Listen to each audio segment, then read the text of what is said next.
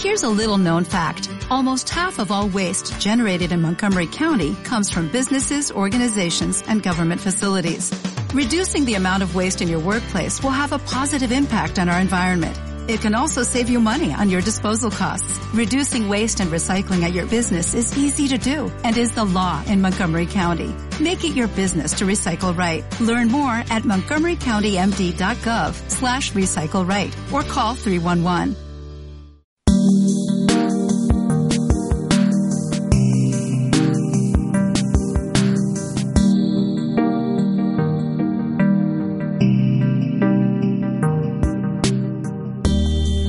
Hola, hola.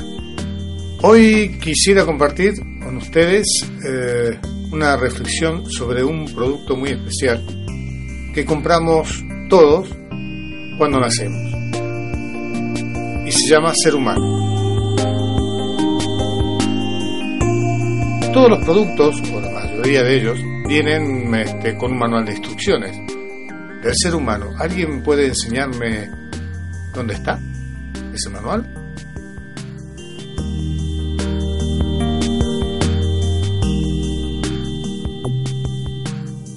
Incluso una simple licuadora tiene manual de instrucciones. Ah, a ver, que nos pongamos a leerlo es otra cosa. Bueno, vamos a suponer que existe el manual de instrucciones, ¿no? Eh, como el de la licuadora. Y que trae frases como, eh, cuidado, desenchufar el aparato antes de sumergirlo en agua. O, precaución, no introducir las manos en el vaso de la licuadora mientras el aparato esté funcionando.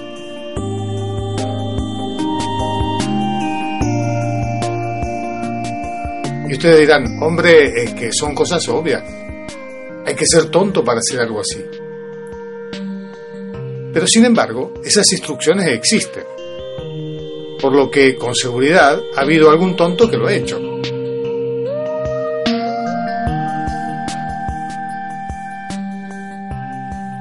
Volvamos al ser humano, que es un aparato mucho más sofisticado, pero no trae manual de instrucciones.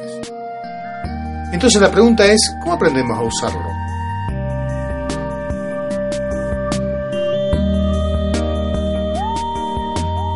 Una respuesta posible es, eh, no sé, a través de la educación. Es decir, que nuestros padres nos comienzan a pasar esas instrucciones de uso que a su vez han recibido de sus padres y de la experiencia. Bien, de acuerdo. Pero quizás nuestros padres no tenían licuadora.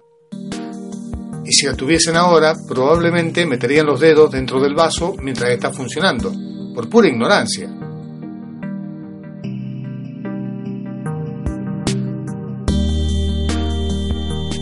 Mientras vamos creciendo, nos envían a la escuela y allí, teóricamente, nos deberían enseñar cómo funciona la licuadora o cómo funciona el mundo. Es decir, es la sociedad la que nos transmite información sobre cómo son las cosas.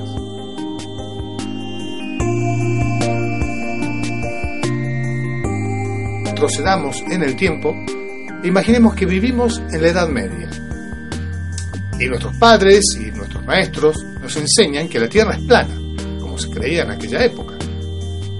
Un disco que flota en el universo y que además es el centro de él. Y ustedes seguramente me contestarán que tenía que llegar este, el señor Cristóbal Colón para demostrar que la Tierra es redonda. Es un error. Ya los griegos sabían que la Tierra era redonda.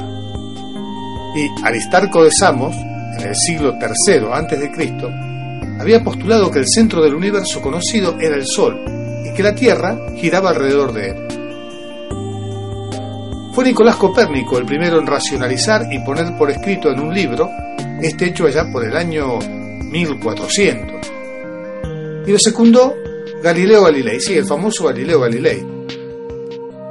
Resulta que las obras de Copérnico fueron prohibidas y Galileo Galilei se enfrentó a un juicio por herejía y tuvo que abjurar de sus conocimientos para poder salvar la vida.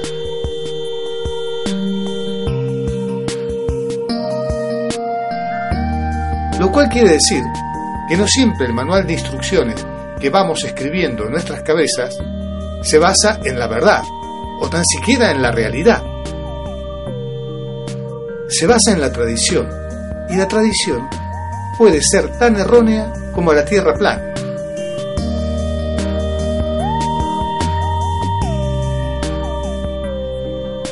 Voy a contarles dos anécdotas personales. Yo, como todos ustedes, he visto muchas películas de la Segunda Guerra Mundial. Y en ellas los americanos son los chicos buenos y los alemanes los chicos malos. Todos creemos que los nazis crearon los campos de exterminio para los judíos y asumimos que el juicio de Nuremberg, no sé si se acuerdan del famoso juicio, ¿no? después de la Segunda Guerra Mundial, Creemos que el juicio de Nuremberg fue un ejemplo para el planeta en cuanto a castigar los crímenes de lesa humanidad.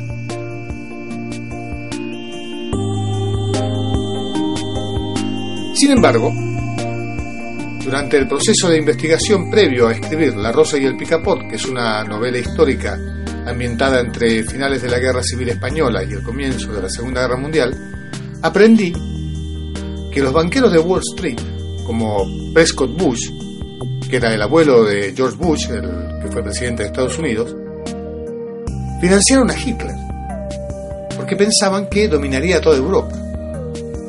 Henry Ford, todo un símbolo americano, era un ferviente antisemita y construyó los camiones para los nazis. Coca-Cola, también todo un símbolo americano, era la bebida oficial de las juventudes hitlerianas. Y cuando el jarabe de arce no pudo exportarse debido al conflicto bélico, crearon la Fanta exclusivamente para los nazis. La empresa petrolera Standard Oil, es decir, la que sería hoy eso, también se adhirió al nazismo. IBM fabricaba los ordenadores para los nazis y Kodak se benefició del trabajo esclavo de los prisioneros en los campos de concentración. Y durante el juicio de Nuremberg, que se suponía iban a ser enjuiciadas todas las empresas que habían matado prisioneros haciéndolos trabajar en condiciones infrahumanas,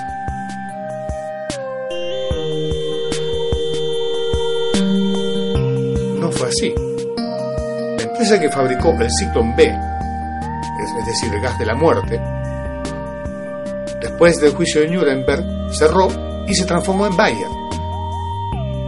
Quien fabricara los uniformes para el ejército nazi con mano de obra esclava ahora es el famosísimo Hugo Boss. La fábrica de aviones de combate mm, para los nazis ahora es BMW y otras empresas que explotaron prisioneros hasta la muerte fueron Siemens, Volkswagen, Allianz, Adidas y Puma. Ninguna fue castigada por sus crímenes, salvo, en algunos casos, una compensación monetaria que llegó muchos años después cuando ya casi no había nadie para recibirlo.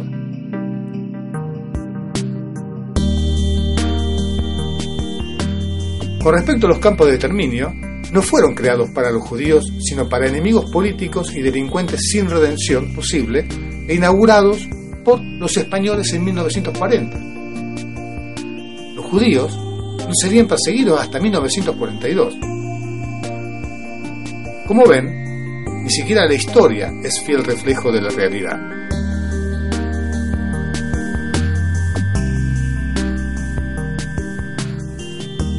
Otra anécdota muy cortita. Cuando yo era muy jovencito asistí a una escuela religiosa y me enrolé en grupos de dirigentes católicos estudiábamos teología y obviamente los santos evangelios. Así me enteré de que es posible que Jesús no naciera en un pesebre. Obviamente tampoco nació un 25 de diciembre. Que los reyes magos no existieron. Que la estrella de Belén tampoco existió. Y que la crucifixión, por ejemplo, no tenía nada que ver con lo que se ve en las iglesias. Y muchas otras cosas que mejor no continúo diciendo para no herir susceptibilidades. Es decir, que en algo tan delicado como la religión, la tradición no tiene que ver con la verdad, sino con lo que unos señores de una determinada época dictaron que debía creerse. Es el caso del pecado original, que fue creado por San Agustín.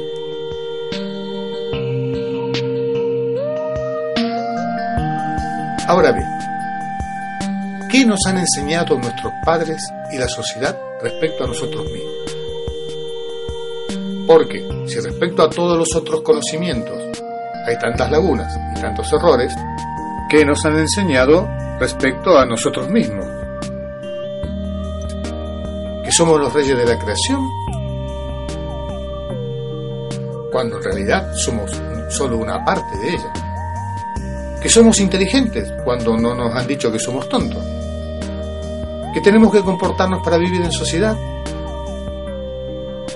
A ver, yo en este momento me preguntaría, me diría a mí mismo, ¿no? Eh, no, no, Ricardo, a ver, la pregunta es, ¿qué nos han enseñado nuestros padres y la sociedad respecto a nosotros mismos? Nos han enseñado cómo funcionamos. Y no me refiero al funcionamiento físico del hígado, el vaso, los intestinos o los pulmones. Nos han explicado por qué reaccionamos frente a determinadas situaciones y frente a otras no. Nos han dicho que somos únicos e irrepetibles. Nos han animado a descubrir y pulir nuestras mejores cualidades.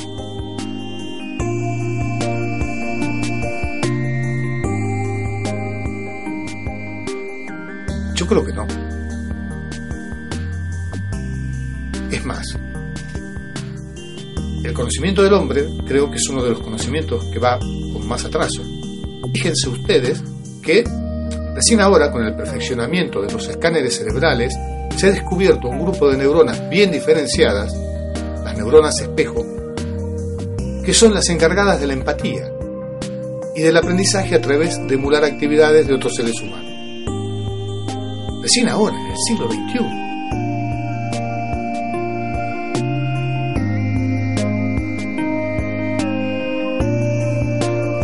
La realidad es que sabemos algo del cosmos, pero no sabemos nada de nosotros mismos.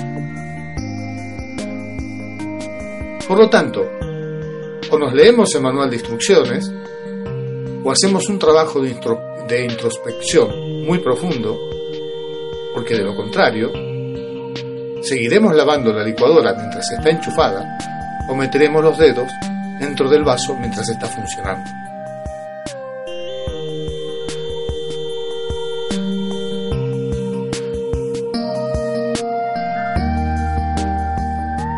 Un saludo amigos desde mis neuronas espejo. Hasta la próxima.